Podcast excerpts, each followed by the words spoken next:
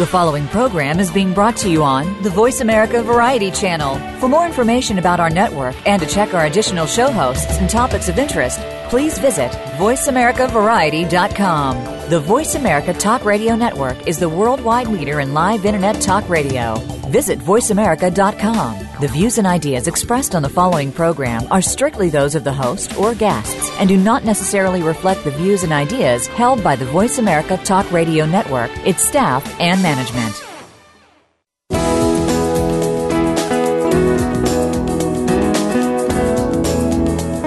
Welcome to Getting In, a College Coach Conversation, hosted by Elizabeth Heaton.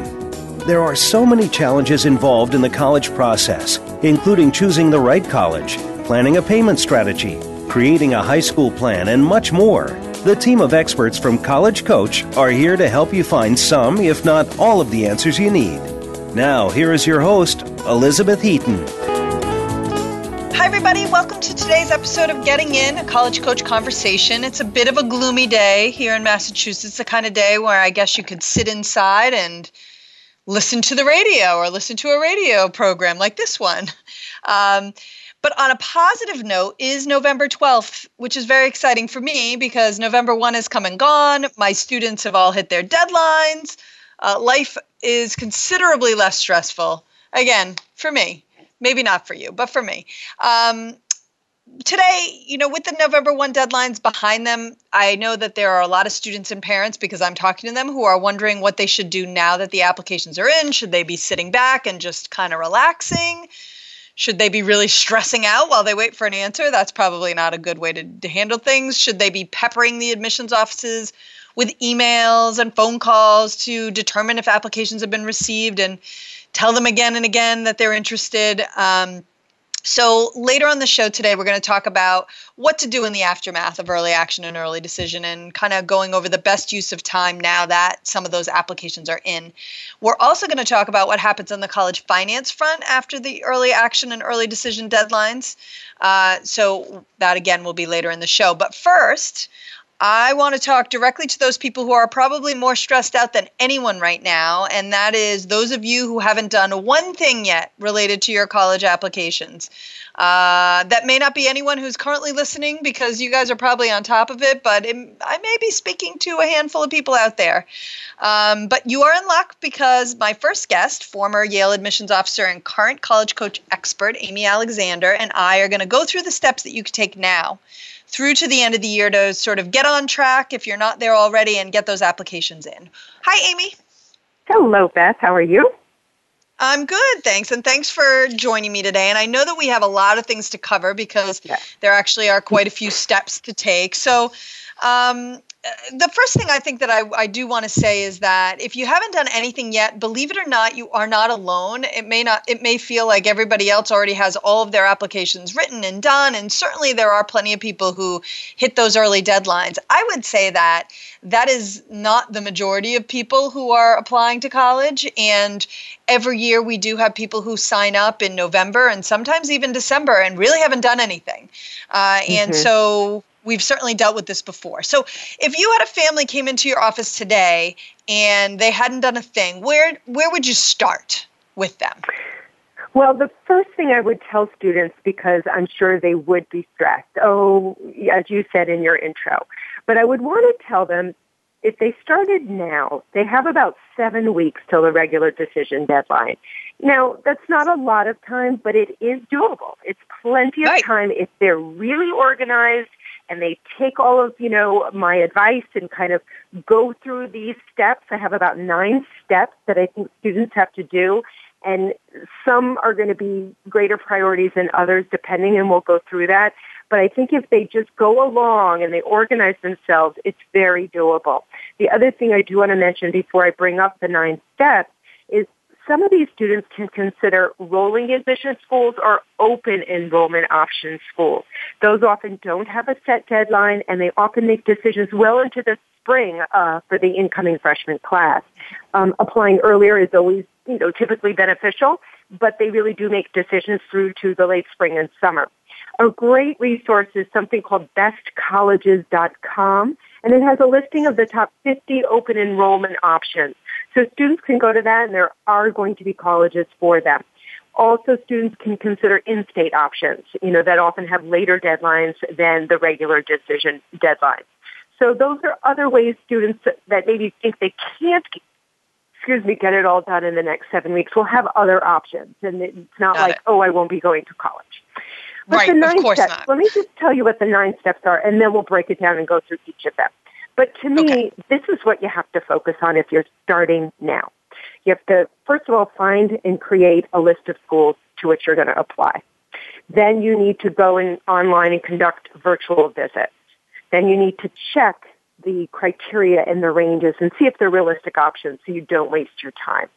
Then you need to also check deadlines and requirements for each of them. What kind of testing, essays, recommendations do they require? What application do they offer? The Common App or an application on their website where you have to create an account. Essays, do they do they require essays? Do they require supplemental essays? Um, meeting with your high school gu- guidance counselor to learn what you have to do in terms of the high school process, the testing and setting up testing, and I'll go through all of that later. Um, and also recommendation letters. Do they require recommendation letters, and if so, from whom? And then the last and probably least important is an activities list or resume. Uh, so those are the nine steps. It's very doable um, if you break yep. it down and do one at a time.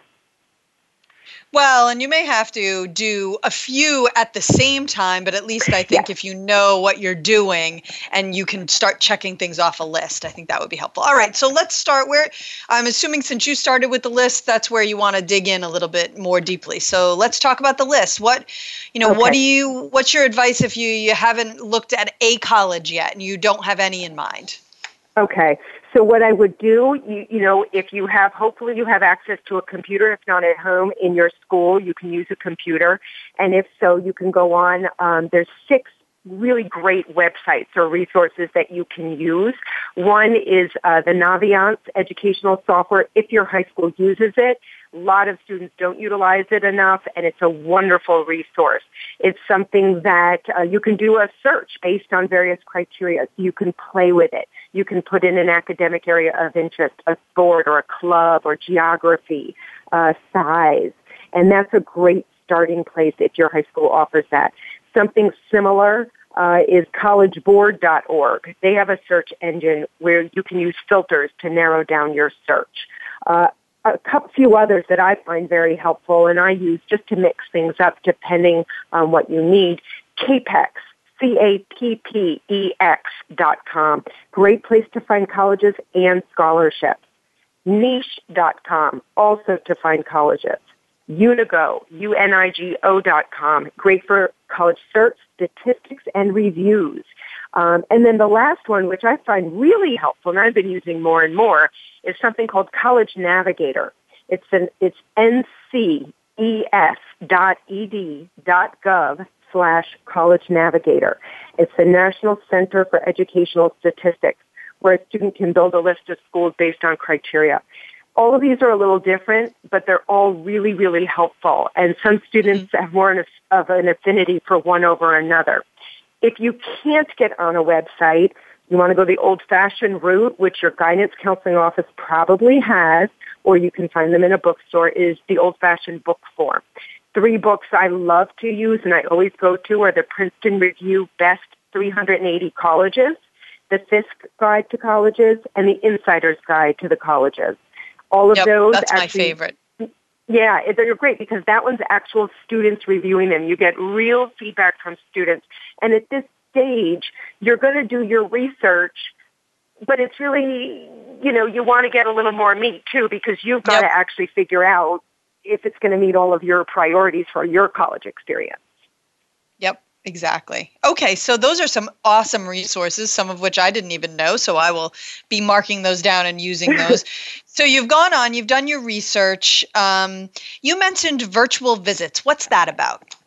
Yeah, so I think that's really, really important that a student goes and does virtual visits, unless, of course, they're real close by. Some of those maybe in-state campuses or campuses that you find you didn't realize that are close by. If you can get to a visit, you know, that would be wonderful, even if it's a Sunday and all the students are in the library or if it's, you know, when uh, during a break, maybe Thanksgiving or a holiday break, to get on campus would be wonderful. If you can't, though, which probably most students starting now can't, go online and do a virtual visit. You go onto the college's website, click on their admissions tab, and they often provide videos.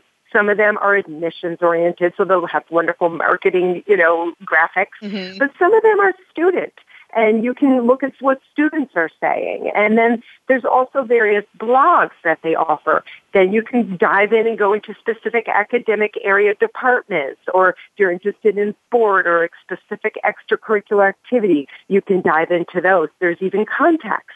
You know, that club president or, uh, you know, uh, intramural team sport captain, and you can write them. You can email and inquire and ask them questions, and they will email back. Um, so I think going on and doing a virtual visit, even a short one, will help you narrow your list, because you'll you have to spend some time as you're doing this research and as you're doing your virtual visits, what I call developing your criteria, meaning think about location. Urban, suburban, rural, academic offerings, extracurricular interests, makeup of student body, setting, size, small, medium, large, extra large, graduation rate, retention rate, diversity, campus culture. What are your deal breakers versus your preferences? But of course, being open-minded, because it is a little bit late in the process. So right. You need to do that as you're doing the developing the list and doing the virtual visits to really help you hone your final list. Right. So those three things really kind of go together, right? You're doing them all at once, but yeah. You need to be taking those steps. And ideally, at the end of that, you will have a list of schools that, you know, you think make sense for you. And then uh, next step in your in your nine-step program is, well, let's take a look at when you have to get your application in and what you actually have to do as part of your application. Exactly. One last thing I wanted to mention is, you know, to finalize that list, you know, is that going on to the, you're on the admissions site already, what are the ranges of the G P As? What are the ranges of test scores? If you've taken tests, if not, we'll get into the testing in a minute. But, you know, what are all the ranges? Does it make sense to help you hone that list and, and, and have it be realistic? Fine to have one or two challenge reach schools, but at this point, you really want to have a lot of targets and safe or no problem schools as well. So that's an important step. But then also what you're checking as you're going on, and you can do all of this simultaneously, which is great, is check the deadlines and the requirements. So some colleges are going to be January first. That's regular decision. Some regular decisions not until February fifteenth or even March first. And like I said, with the rolling or the open enrollment options, those are much later. Even this spring, you can set, there's no set deadline. The requirements are going to usually be, do they require a standardized test, meaning S A T or A C T or S A T two subject test? Do they have a writing requirement, a personal statement, or a specific essay topic? If it's on the Common Application, that would be great, because the, the the less you have to do and write would be wonderful. Um, so you want to see if they have any kind of essay or writing requirements, and then also, do they require a recommendation? Mm-hmm. Some colleges will require one, two recommendations, allow one or two more, or they don't require any. And if that's the case, then you can save some time with that as well. Um, so those are really important things. So if you want, we can talk about the testing, the essays, and the recommendations. Yeah, let's talk a little bit about that. Although before we do that, I um, mm-hmm. I did want to talk about one item on your nine-step, and I may be getting you a little out of order here, but I do think it's a really important step to take probably today, and that is you need to get in to see your guidance counselor and figure out yes. what the school requires, right? So um, what are some tips, and, and why is that important? Yes, that's a great thing to bring up even before the requirements, because you want to get that done now, and that's a really good point, Beth, because you don't want to wait and do that too late. Some high schools actually have a set protocol. Actually, most do, because they're so busy taking care of all, all of these different pieces of the puzzle. So you want to get in today, like you said, and find out, what do I have to do in order to apply to colleges? I've done my research now. I have a list of eight schools or ten schools. What do I need to do? Some high schools will give you either a paper or cardboard form, or they'll give you an online access and have mm-hmm. you fill out the names of colleges, the deadlines, what's required, meaning uh, recommendations from guidance counselors or teachers, so the guidance counselor can be part of that. So that's something very important that they have to then process at the high school, and it could take a number of weeks to actually mm-hmm. do this. Right. So that's important to get in and, and get that done now. Um, you often have to get approval from the guidance counselor and signature, maybe a signature from a parent. So all of these things need to happen probably before you start doing the other actual the application. So yeah, that's a exactly. really, really good okay. point. So then let's um, go back to the other pieces that you were talking about, the the essays, the testing, the recommendation letters. How do you get started on that stuff? Yeah, so that's, you know, that's something that a lot of students, you know, as you said, we just finished working with a lot of our students who applied early action or early decision. And I had a few students that came to me the middle of October, so really two weeks before the deadline, and they were just blocked. They just didn't know what to write on their essay and just didn't know how to start. So for me, you know, again, first of all, go back to the topic. If there's a, if there are a number of your applications that are on the Common Application, which is that one main application that just about six hundred colleges are members of, you have five prompts that they offer you. You choose one. You write two hundred fifty to six hundred fifty words. If you are also applying to one or two or three colleges that are not on the Common App, look at their applications, see what their essay or their personal statement or writing requirements are. If you can combine it and make it only one topic, pick that one, um, and try to do as little as possible because you, you don't have a lot of time. In terms of starting your essay, what I would do is, you know, just don't stress about it. Sit around at the dinner table and ask your family, like, okay, I'm thinking about writing about this topic.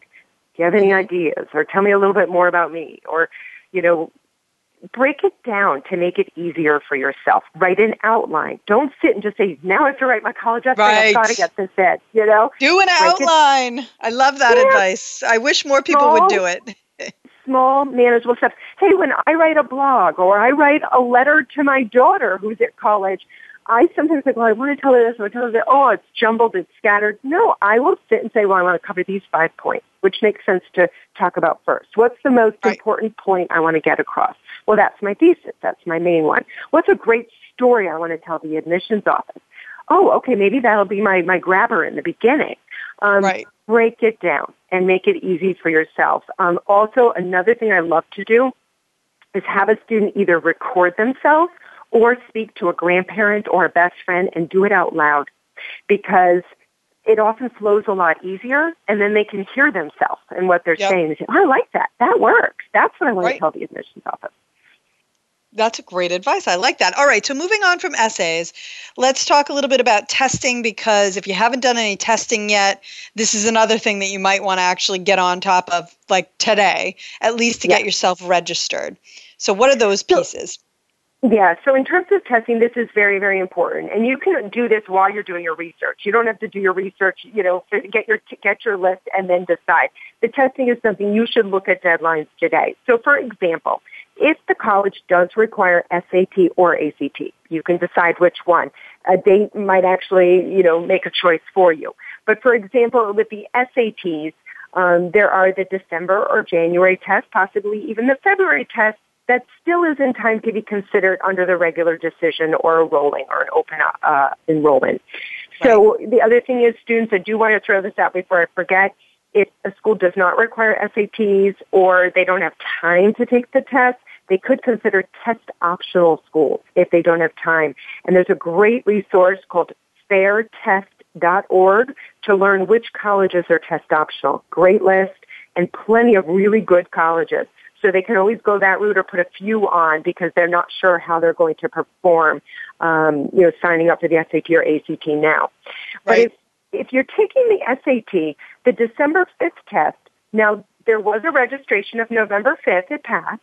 But there's a late registration of November twenty-eighth. So if you're willing to pay the twenty-eight dollars late fee, you can still make that test date. And that's in plenty of time for the regular decision.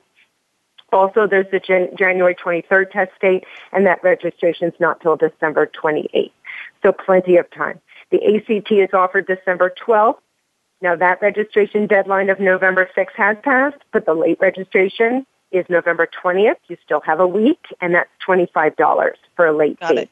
But yeah, there's also a February sixth test with a, a registration of January eighth.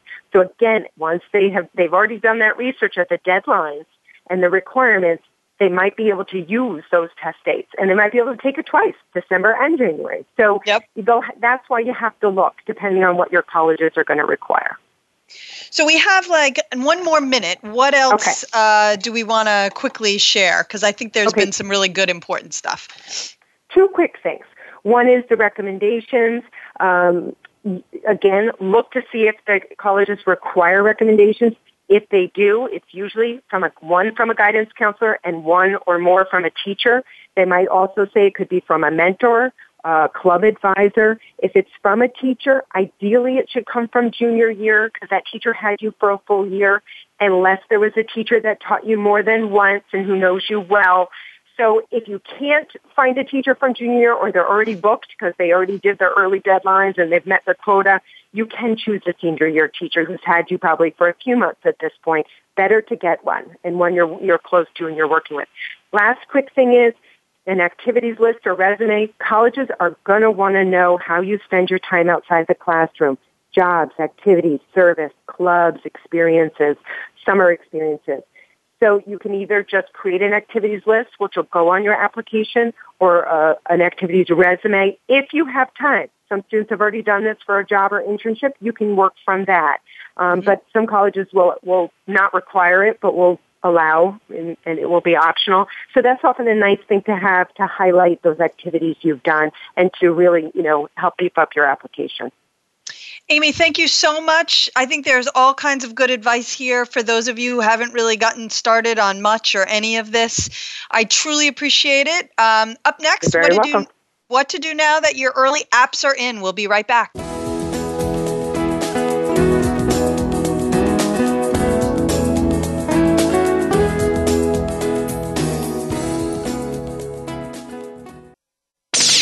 The Internet's number one talk station. Number one talk station. voice america dot com. If you're a parent of a high school student, you've probably heard a lot of scary stories about college admissions, about the growing number of applicants, the shrinking number of spots, about how even valedictorians are being turned away. For families of hopeful college students, it's impossible not to worry. But at College Coach, we take the worry out. Our advisors are former senior admissions and college finance officers from all over the country, so they can give you advice that nobody else can about what classes to take, how to prepare for standardized tests, what options are available to pay for college, and most importantly, what admissions officers are looking for when they read an application. We've got more than fifteen years of experience and a track record that's helped every single student get into college, most into their top choice schools. So make the decision to come work with College Coach and start your child down the road to the decision that really matters, the one in the envelope that says yes. Visit www.getintocollege.com forward slash getting dash in. Streaming live, the leader in Internet talk radio, voice america dot com.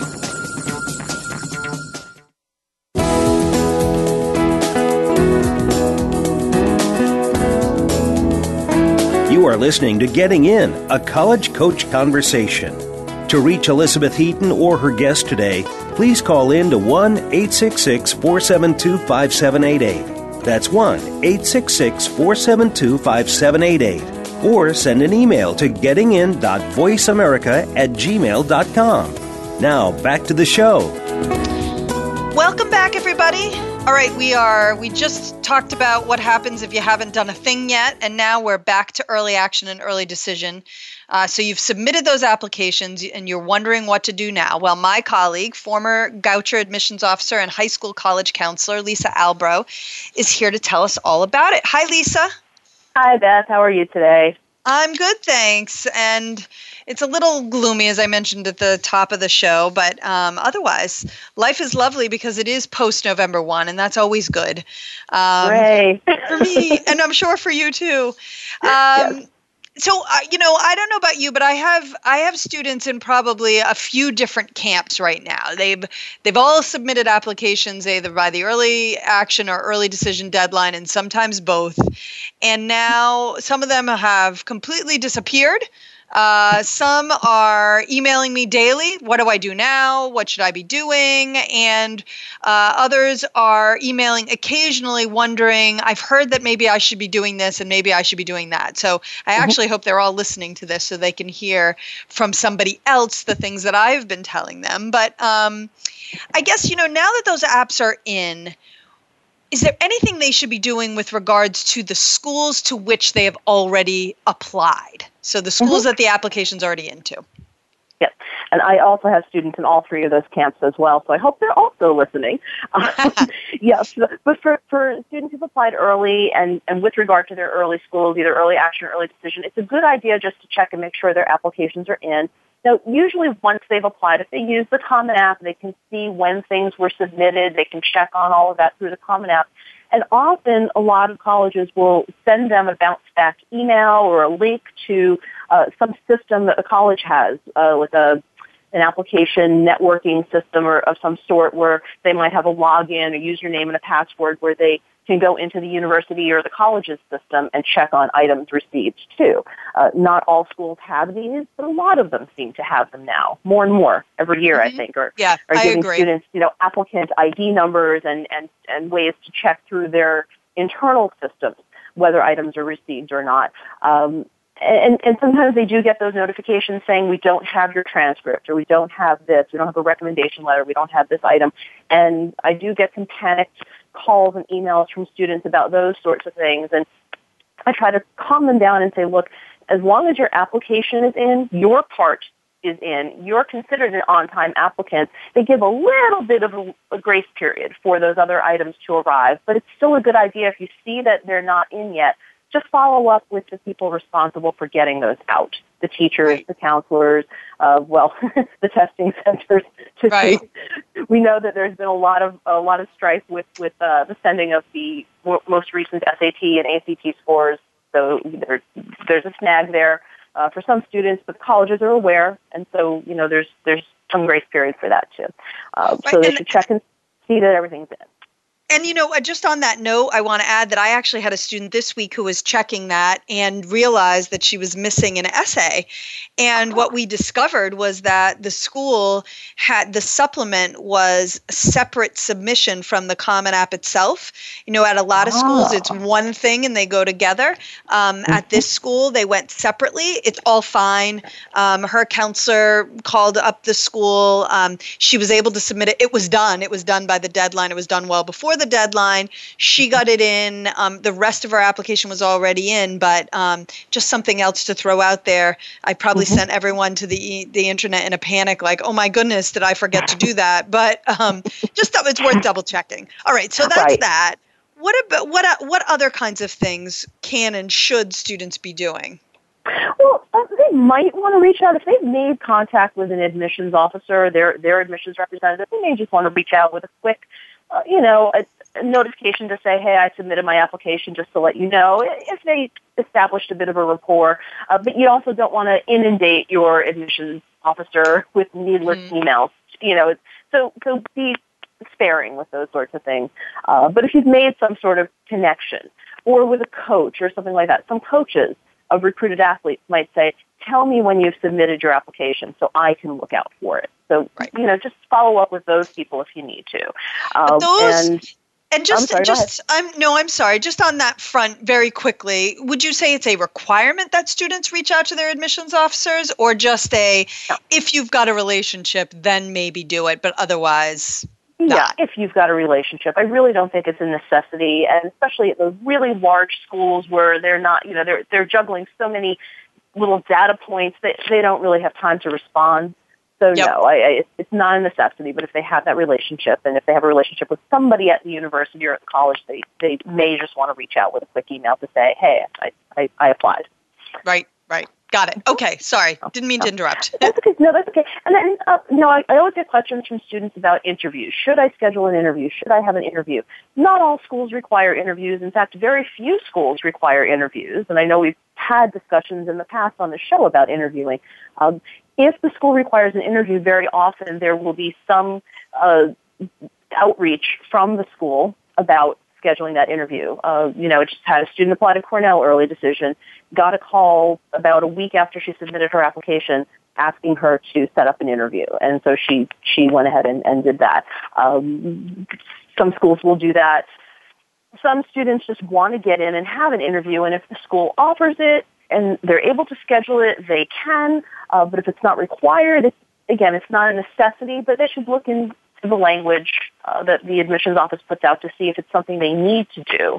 And if it's something that's required and they haven't been contacted by the school, they really need to get on that and find out what's happening. Can they, sure. Can they set up their interview? And and I think important to note that they should pay attention to what it says on the website, because a lot of these schools, if you're doing an alumni interview, you don't call and schedule it. They contact you. And correct. If you don't hear from them in general, that just means nothing about your application, but just that there weren't enough interviewers to go around in your area, or there weren't any in your area, or the ones that they had, there were too many mm-hmm. applicants. So mm-hmm. um, especially when you're talking about alumni interviews, I do think it's important to understand how the school does that. Like at Penn, um, you know, our interviewers contacted students. There was no purpose in them contacting us because that's mm-hmm. not how it worked. You didn't schedule it. So, um, okay. So what about um, when are students going to hear from schools, and, um, you know, should they wait until they hear before they work on any of their other applications? Uh, that's, Question that's, of the hour that's, of the day. That's yeah, absolutely. um, well, first of all, most early decision, early action notifications occur on or about December fifteenth. That's usually when, when it happens, but there are a few exceptions out there. Uh, mm-hmm. Any students applying to Saint Joseph's University in Philadelphia usually will see the language says on the website, uh, notification is sometime in January for that school for early action.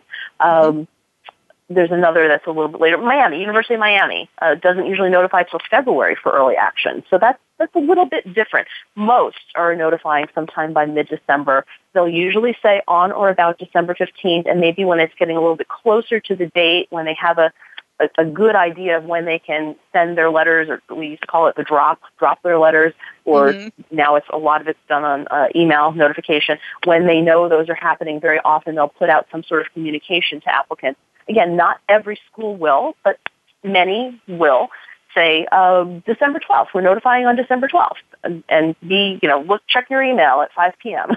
on December twelfth or, or what have you. So they should just, again, look to see what, what does their, that particular admissions office say is the date by which they'll be notified, or when should they expect to hear.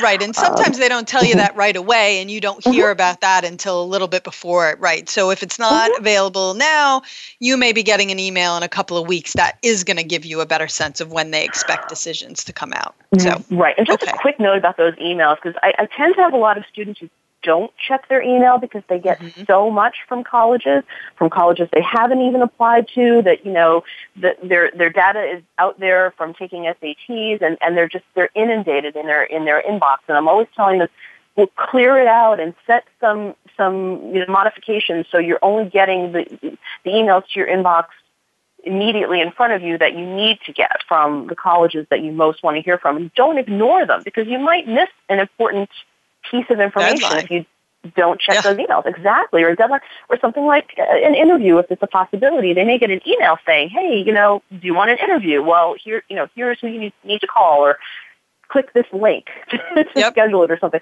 And if they're not checking it, they don't know. So, you know, be sure to check your email. Um, and the second part of that question was, you know, sh- should they start working on regular decision applications? Is there any reason to? There's absolutely reason to. There's no guarantee yes. they're getting in. Yes. Right? Please, God, and, and, work on the rest yes. of your applications. Yes, Do not yes. leave them until you hear from your early action, early decision school, because what happens if they say no, right? Oh, my goodness. So. Yes. And, and look, again, and I have students in different camps with this, too. I have some students who are gung-ho on making sure they've got everything done, because in the event that they don't get in, and I'm not saying they're definitely not getting in, that they're denied, or they might be deferred, meaning that their application will be looked at in April or, or you know, in spring. Um, but so if that's the case, they don't want to have to, in two weeks' time before the January first deadline with the who knows how many schools, let's say it's four or five or six schools that they're applying to by January first, two weeks is not a heck of a lot of time to get all those additional supplemental essays done and, and get those applications polished and out the door in the, the manner that they want them to, to be. Right. So, you know, I usually give my students, after they submit their early the early action or early decision uh, applications around November first, November fifteenth, I give them a little moment to take a breath, and I'll say it. Let's take a couple of days. Let's not do anything for a couple of days. Take a breath. Do your homework. Go see your friends. Do what you have to do. But I'm going to reach out to you in a couple of days and just make sure we're getting back on track with, with getting some essays done for your regular decision deadlines. And some are very responsive and they do it, and some just kind of ignore me. Right. So that's right. Their choice. Um, but I, I do try to set up a, a schedule for my students of, uh, you know, dates to hit to get a revision or get a draft, get a revision. So at least it's in process. It may not be polished and ready to go out the door by the time they get their decisions. And, and hear that they're not in at their early schools. But it, at least it's in process, and that's right. The important thing, that that they're not all of a sudden. And, and I, I remind my students this, too, and it's really important to remember this. You may think, okay, I don't want to spend all this time working on all these things if, if it's not necessary. If I get in, that's great. I'm, I'll be excited, and, and it won't matter that I spent hours and hours working on these resumes or on these on these essays. But if you don't get in, you're usually not in a really good frame of mind. Yes, to write those essays. Yep. And I think to the point, you won't mind that you did all that work and mm-hmm. now you don't need it because you'll be happy that you got into your early places and, you, you know, so you did some work that you didn't need to do. Well, so what? I mean, I always tell my kids that for whatever reason, the ones who tend to be the most successful in their early action and early decision applications are those who then get everything done for regular decision. And, you know, maybe it's because they take nothing for granted. I don't know what yeah. it is, but, um, yeah. you know, they tend to be the more successful kids. I don't know why. I agree. I absolutely agree with you. It, it's it's true. It, it's year after year, my students who've gotten the favorable early decision notifications are the ones who've had everything all done or ready to go or very close to ready to go and haven't had to send it. And so I'll say, okay, well, we'll make some nice confetti. Or, yep. you know, you can use it as scrap paper or, you know, whatever exactly. you need to do with it. Yeah, it's done exactly. and you don't have to worry about it, and it was extra work that you didn't need to do, and everybody survives. Um, just it's peace of mind. Peace exactly. of mind is what I'm really trying to to sell as as an idea, and it's easier for parents to understand that, I think, than to, than for students. And I think you hit on a really, really important piece, which is you're not in a great frame of mind if you don't get into your top choice school in the early round. And at what, you know, then you want to sit down and write about how much you're interested or how interested you are in attending a different school. Well, you're totally down on everything right now. And maybe the thing yeah. you're thinking is the last place I want to go is this other school. So you can't yeah. do your best work on that writing. And so for me, that's really, I, I really lean on that, that you are not going to be in a good place. You know, you're going to be unhappy probably for a couple of days about this at, at the very least. And those are going to be two days that you're going to really need to work on this stuff. But if you get it all done, then, you know, all you have to do is press the button and submit it. And you'll still be, you know, not super happy, but at least you don't have to be unhappy and with a bunch of writing left to do. Exactly. Right? So, exactly. Yeah. Yeah. So we yeah. have about another minute. Is there are there any other things that you want to share, or mistakes that you see kids making that you wish they wouldn't, or great things that you see people doing that you wish more people would do? Mm-hmm. Well, definitely the mistakes are, are leaving leaving those regular decision essays and applications for last minute, or, you know, putting too much weight on the, the, the thought that they're going to get in, and, you know, the high hopes that they're going to get in early action, early decision, and not have to send those other applications. And then they're scrambling to finish, and the quality is not great. Yep. You know, I've I've seen some things in, in sort of, I call it end stage, end stage writing, that it, if they had more time to revise again, or maybe revise another time or two after that, it would be great to send to that college that they're looking to apply to regular. But at the point where they, you know, they're they're ready to send, and they have to send because the deadline is upon them, it's not in such great shape, and there's no more time to put it in great shape. Yep. And so yep. that, that's the biggest mistake I see, is that they're they're they're they're they're juggling too many things. They're rushing to get it done. They procrastinated, or they put it off too much, and the, you know, the quality is not great. And so, okay, so now they've already heard maybe or no from their early schools, and now they're not putting out great quality work for their regular school. So their chances, uh, you know, in, at some of those places may not be great either. Yep. Yep, exactly. I think the bottom line here is the thing to be doing right now is certainly making sure that everything that has been received by the schools you applied to, early decision and early action, but really now is the time to turn your attention to those other applications, make them as good as they can be, put as much time and energy into those applications as you did into the early ones, and then you get everything done by mid-December, you sit back, you see what happens, and you apply as necessary to other places, but you've done the right. bulk of the work by that point. It's like an insurance policy. It's like an yep. insurance policy. We have a lot of new drivers that we work with, right? And you yep. say, you know, you, you need to be insured to drive. You, you hope you don't have an accident. You don't want to have any accidents, but the insurance policy is what you need. You've got to have it to drive. Give yourself an application insurance policy. Yep, absolutely. Yeah. Lisa, thank you so much for being here. Um, we're going to take a short break. Absolutely. We're going to take a short break, but when we come back, we'll be talking about what happens on the college finance side uh, after the early action, early decision deadline. So don't go away.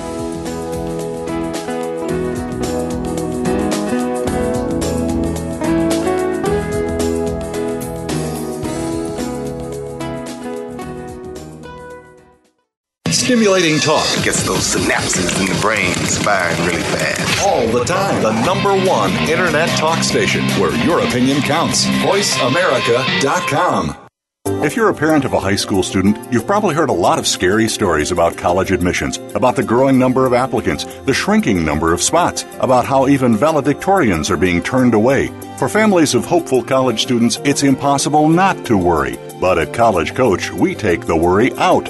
Our advisors are former senior admissions and college finance officers from all over the country, so they can give you advice that nobody else can about what classes to take, how to prepare for standardized tests, what options are available to pay for college, and most importantly, what admissions officers are looking for when they read an application. We've got more than fifteen years of experience and a track record that's helped every single student get into college, most into their top choice schools. So make the decision to come work with College Coach and start your child down the road to the decision that really matters, the one in the envelope that says yes. Visit www.getintocollege.com forward slash getting dash in.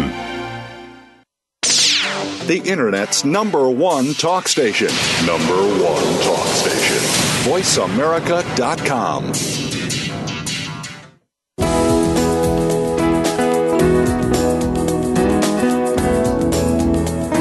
You are listening to Getting In, a College Coach Conversation. To reach Elizabeth Heaton or her guest today, please call in to one eight six six, four seven two, five seven eight eight. That's one eight six six, four seven two, five seven eight eight. Or send an email to gettingin dot voice america at gmail dot com. Now, back to the show. Hi, everybody. Uh, I'm pleased to introduce, as always, my resident college finance expert who seems to be here every time I host the show, and that's Lori Peltier. Hi, Lori. How are you? Hi, Beth. I'm fine. Thank you.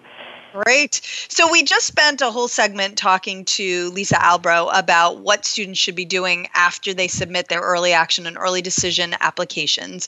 And now you're here to sort of help us understand what happens Um, after the early action and early decision in terms of finance college, you know, financing college. Um, so I guess my first question for you is, um, if you apply early action or early decision, do you actually apply early for financial aid as well? Uh, and what do you do if you're applying by November first, but the FAFSA form isn't doesn't come out until January? So how does that work exactly? Okay. Uh, and this is timely. I, ha- I spoke to a gentleman last week whose daughter applied early decision to an Ivy League school, and he asked me, he's like, I'm all set, right? I don't have to do anything till January and file the FAFSA then? And I was having a panic attack, and I had to tell him, uh, no, you do have to apply early. Um, so I want to differentiate between early decision and early action because there is a difference there in the Got financial it. process as well. So for early decision, if you want to qualify for aid or see if you're going to get any money uh, from the federal, state, or from the college itself, you do have to apply for financial aid early along with your early application for admission. And the way that colleges do that is through typically the C S S Profile form, because that form becomes available in October of senior year. Uh, so you don't wait until January when the FAFSA form comes out. You can fill out a financial aid form early. A lot of colleges are using the C S S Profile form. Some schools will come up with their own application for financial aid that's available on their website to download and fill out and submit to capture your financial data early. And you would receive your financial aid offer with your offer for admission. So right. How else would you be able to, you know, make a decision or, you know, move forward if you didn't know at that time what your financial aid package was? Absolutely, right? So because early decision is binding and mm-hmm. you are agreeing to attend that institution, no institution's going to expect you to make that, you know, final commitment of depositing mm-hmm. and withdrawing all, their, all your other applications until you know what your financial aid package is going to be. Right. So that makes sense. Okay, so but early action is a little different, right? Because it's not binding. Correct. So early action, it depends on the school. Um, I've seen some schools, uh, for example, Drexel in Philadelphia is one, that when you apply early action, they want you to fill out the C S S Profile form in November as well and submit that, and they will tell you uh, when you're accepted, what you're getting for financial aid. Other schools make it optional, where you can do it if you want to, and if you do your application early, they will tell you your financial aid early. Uh, other schools will say, no, just wait until January with everybody else, and we'll notify you late March, early April what your financial aid package is for early action.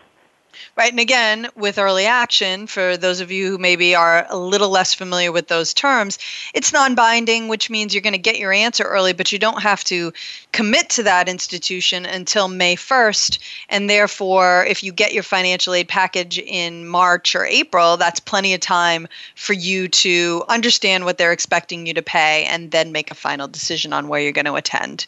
Correct. Um, so what does happen if you apply early decision, you get that financial aid package, you get in, but the financial aid package isn't enough from your perspective? What what options do families have when that happens? Right, and and that's, um, I think the key point here is that it's enough financial aid according to the college's assessment of your family's finances. It mm-hmm. may not be enough financial aid according to your own assessment of your family's uh, financial right. situation. So Um, I think that's where the net price calculators are a great um, benefit to those families applying early decision. I would not do early decision without first doing a net price calculator on a college website to get a preliminary idea of what a potential package would look like. Uh, if it's not enough money when you get your package, you do have to go back to the school and explain why. You know, maybe mm-hmm. your family has excessive medical bills that are not showing up on these applications. Maybe you had a couple years of unemployment and wiped out your retirement savings.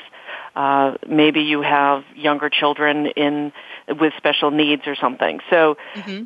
so they're you know they're making their decision based on the the basic information on the financial aid application. So there may be extra information you can provide, but sometimes it's just you know this is what it is and this is what we think you can afford based on your income and assets. And right. uh, there, there's, there's really no other reason to get out of it. Um, and and you might know better than I do of how um, if you don't have an appeal situation with specific financial data, how a family could get out of it because of finances.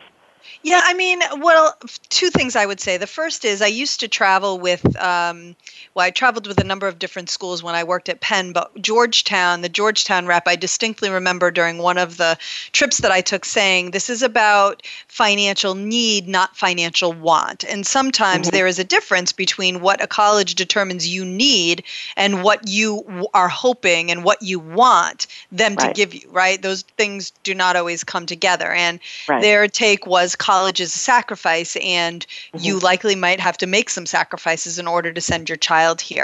So that's mm-hmm. number one point. Totally agree with what you're saying about the differences there. Um, what I find with schools that offer early decision is that they will release a family from the early decision commitment if the financial aid package is not something that the family says is sustainable. Uh, and essentially, that then releases them entirely. So you don't get to go into the regular decision applicant pool or have that acceptance waiting for you after you hear from everyone else. You either accept it when they offer it, or you have to say no, and in which case you are no longer accepted to that school and you're done with that institution that year. So, mm-hmm. you know, I know the advice that you uh, you guys give is if you really, if finances are a real consideration, you do lose that ability to compare packages if you go in the early decision round, and it may wind up where the student gets in, but you can't afford to pay, and what's the point in the end, right? You still can't right. go. So, right. exactly. yeah.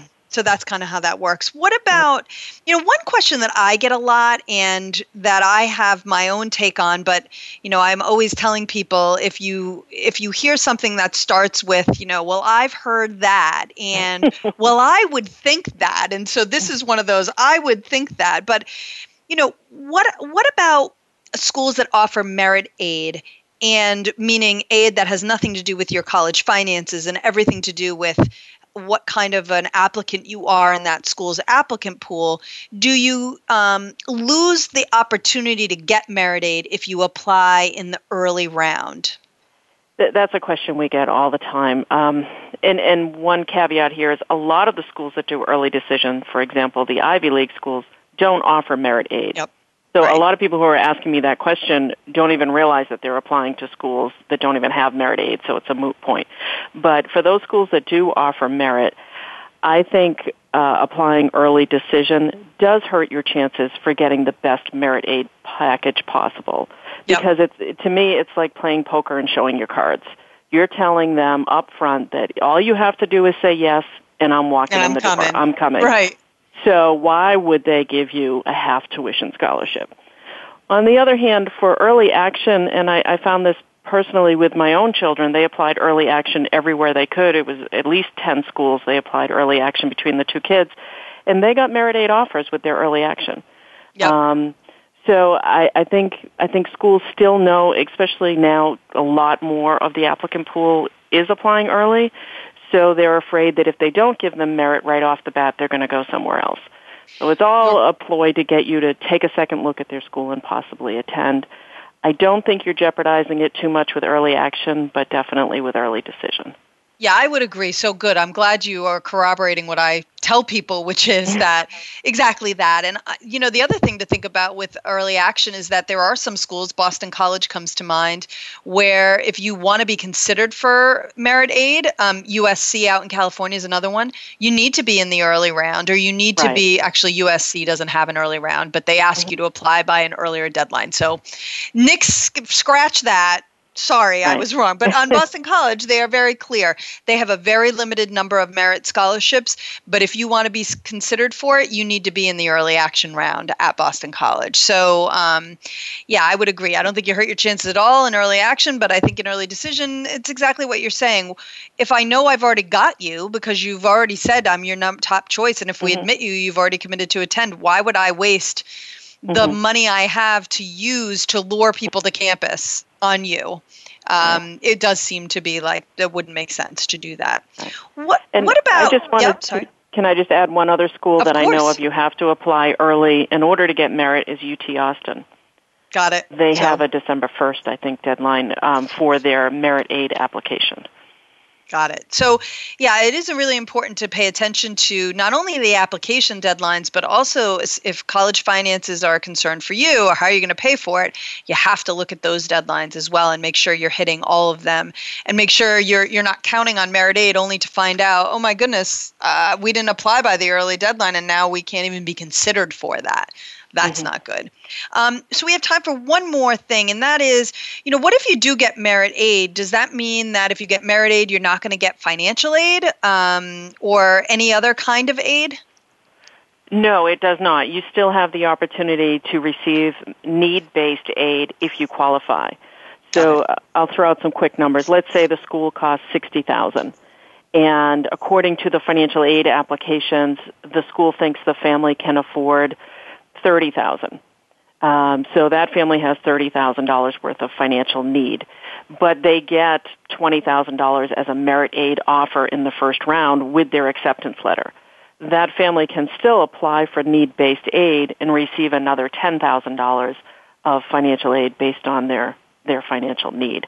So, and, and if you want any student loans, you have to go ahead and fill out the FAFSA form in January. So I would always recommend, even if you've got a scholarship offer, merit aid offer, go ahead and uh, still apply for need-based aid.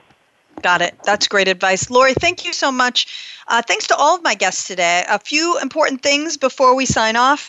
Um, first, I have a Black Friday offer that doesn't involve going to the mall or fighting with a stranger over a television, um, but it's still a great deal, and you can access it from the safety and comfort of your own home. Um, so now through November thirty-first, Is, are there thirty days, thirty-first, thirty-one days in November? No, thirty days in November. I'm losing it today.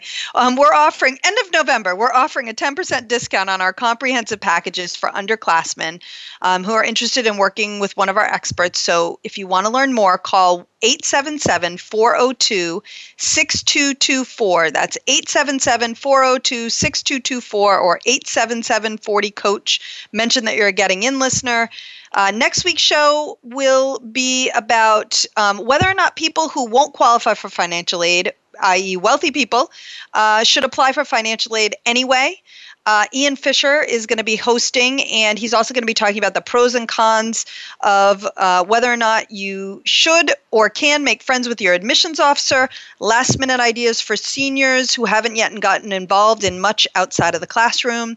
Um, and as a reminder, our show is accessible twenty-four seven on the Voice America website and available for free download from iTunes. And we're also here every Thursday at uh, four p.m. Eastern, one p.m. Pacific.